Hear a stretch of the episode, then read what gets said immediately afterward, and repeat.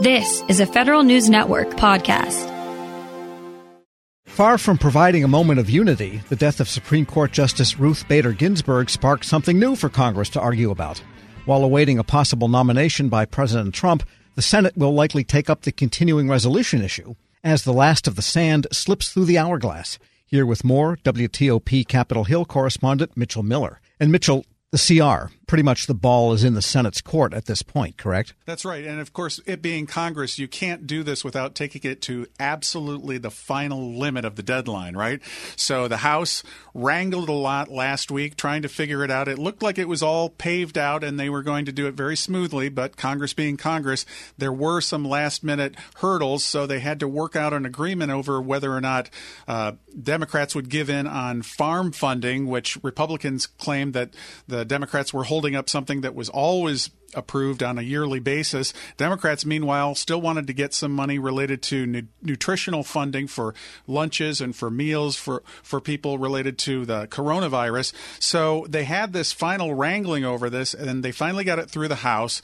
But because it was through the House so late, that left the Senate not able to get to it last week. So now we're looking again at the Senate having to take it up this week. Every indication is that they're obviously going to make the deadline. Nonetheless, it still adds to that little bit of drama. So the Senate will take it up this week. They will beat the deadline, but there's still going to be a lot of extra work related to this. The House got through a lot of this funding early, but the Senate really never did until this last second. So I think we're still going to see a lot of fights moving forward related to the financial situation. But of course, all of that is going to be dependent on the election and what happens after November. Sure, but with respect to the CR, I guess the Senate was worried the anxiety level in Washington wasn't sufficient, so they would add a little bit to it this week. That's right. And what about any kind of uh, relief for coronavirus? There was the Problem Solvers Caucus that thought they had something uh, last week. Is that got any chance of getting under anybody's radar? Well, I think the problem solvers would like to say that they helped get the ball moving again because they came out with this proposal that basically had close to two and a half trillion dollars and said, why not Republicans and Democrats try to get something together since everybody's saying that action needs to be taken? Then there was a lull, and then suddenly, late last week, House Speaker Nancy Pelosi announced that perhaps with uh, the support of her caucus and many in the moderate side of her caucus, by the way, who have really been putting pressure on the speaker to try to get something done. She indicated that she is in favor of about $2.4 trillion. Now, that said, while things have been moving forward a bit, and there have been a lot of conversations apparently between her and Treasury Secretary Mnuchin once again, there is still a huge difference here between Republicans and Democrats and the White House. Everybody on the outside says all the right things, basically, and that they say they want to work together. But the fact is, they're really still close to a trillion dollars apart. So there's a lot of speculation about what's actually going to happen in the House. Is the House going to take up this bill on its own and just make it basically a messaging bill? Or perhaps if they don't do that, there's an indication that they might actually have some kind of agreement in the work. So I think if we don't see a vote right away by the House, that that does indicate there actually paradoxically could be some progress here. We'll have to see uh, both sides again feeling the pressure because of all these people who remain unemployed, all of the businesses that are really, really struggling, and of course the air uh, line industry right now is really making a hard push with lawmakers and the White House to try to get some more funding because their funding is going to run out very quickly. So, a lot of pressure now on the lawmakers. It's really going to be interesting to see whether they actually do move forward on this. We're speaking with WTOP Capitol Hill correspondent Mitchell Miller. And just for a moment, I wanted to ask you about some of the impressions that you saw when you were on the Hill during the time at which Ruth Bader Ginsburg's remains were in state at the Supreme Court and at the Capitol. Was there any sense that people were connecting over this, or was it like a Sopranos funeral where everybody's glaring at each other over the coffin? Right. Well, you know, it's a very interesting situation where you have such a bitter Supreme Court fight now about to get underway. And yet, I thought it was really extraordinary. It's just one of those moments in Washington where you just take a look back and at the history of what's actually happening and to actually be outside of the U.S. Supreme Court when she was lying in repose and to talk to people from across the country. I talked to people from North Carolina, from Ohio, from Philadelphia, all over the place. They came in here specifically to do what they thought was the right thing to do, to bring their families, many of them, to take part in history. And it was really fascinating to talk to many of these people from all different walks of life. And so you had that happen over the over two days while she was lying in repose, and then of course on Friday, uh, lying in state, the first woman ever to lie in state at the U.S. Capitol 15 years ago.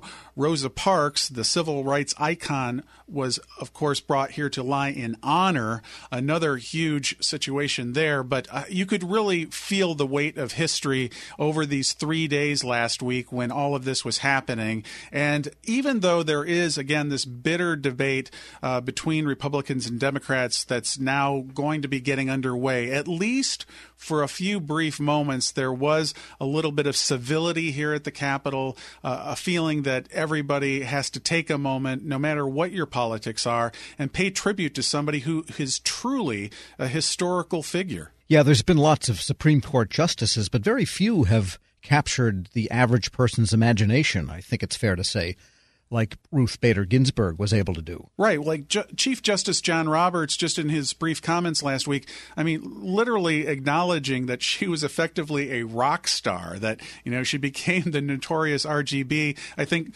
much to her surprise later in life. And when I talked to people, they pointed to the fact that they have young girls that are looking up to her as someone who really fought through a lot of different things. And of course, because she was on the high court for so long, people forget that she fought for many years and had many cases brought up before the U.S. Supreme Court as a lawyer before she even was named to the U.S. Supreme Court by President Clinton. So, really, an extraordinary arc of life that she had, serving on the High Court for 27 years. And then to just see this outpouring for her over the last few days last week was really extraordinary. Yeah, and those cases, she argued she won most of them. That's right. In fact, one of the cases House Speaker Nancy Pelosi pointed out uh, was one basically related to it was the first bill that uh, President uh, Obama actually signed related to getting equal pay for women. A woman who, uh, Lilly Ledbetter, who worked for Goodyear for many, many years, they brought a case up to the Supreme Court, uh, which she actually lost, uh, trying to get equal pay, finding out that over a period of decades she had been paid less than her male co-workers.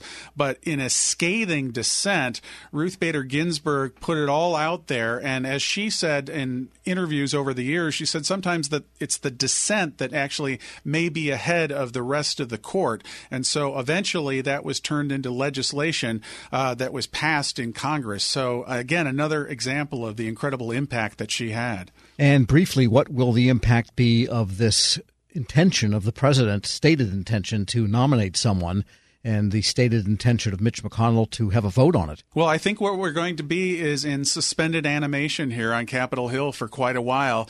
Uh, while things will get done on the outskirts, really you're just going to see so much energy focused on this battle over the nominee and, and the fact that it is coming literally closer to a presidential election than in any case ever in U.S. history means it's just going to suck all the energy out of all the other legislation, I think. Everything is going to be zeroed in on this battle coming up. And then as we get closer and closer to the election, of course, there's going to be a situation where you have lawmakers trying to get back to their districts. So I think we're going to be, even in, a, in an election year, as you well know, we're already not getting a lot done in the weeks ahead of uh, the election. Now it's going to be even more intense because we have this battle over a nominee in addition to the fact that the election is fast coming up on us in just a few weeks. Mitchell Millers, Capitol Hill correspondent for WTOP. Thanks so much. You bet. We'll post this interview at federalnewsnetwork.com slash Federal Drive. Subscribe to the Federal Drive at Apple Podcasts or Podcast One. Want more ways to show your good side to the world? Donate plasma at a Grifols Center and join thousands of donors who are helping to save lives. Receive up to $1,000 your first month. Learn more at grifolsplasma.com.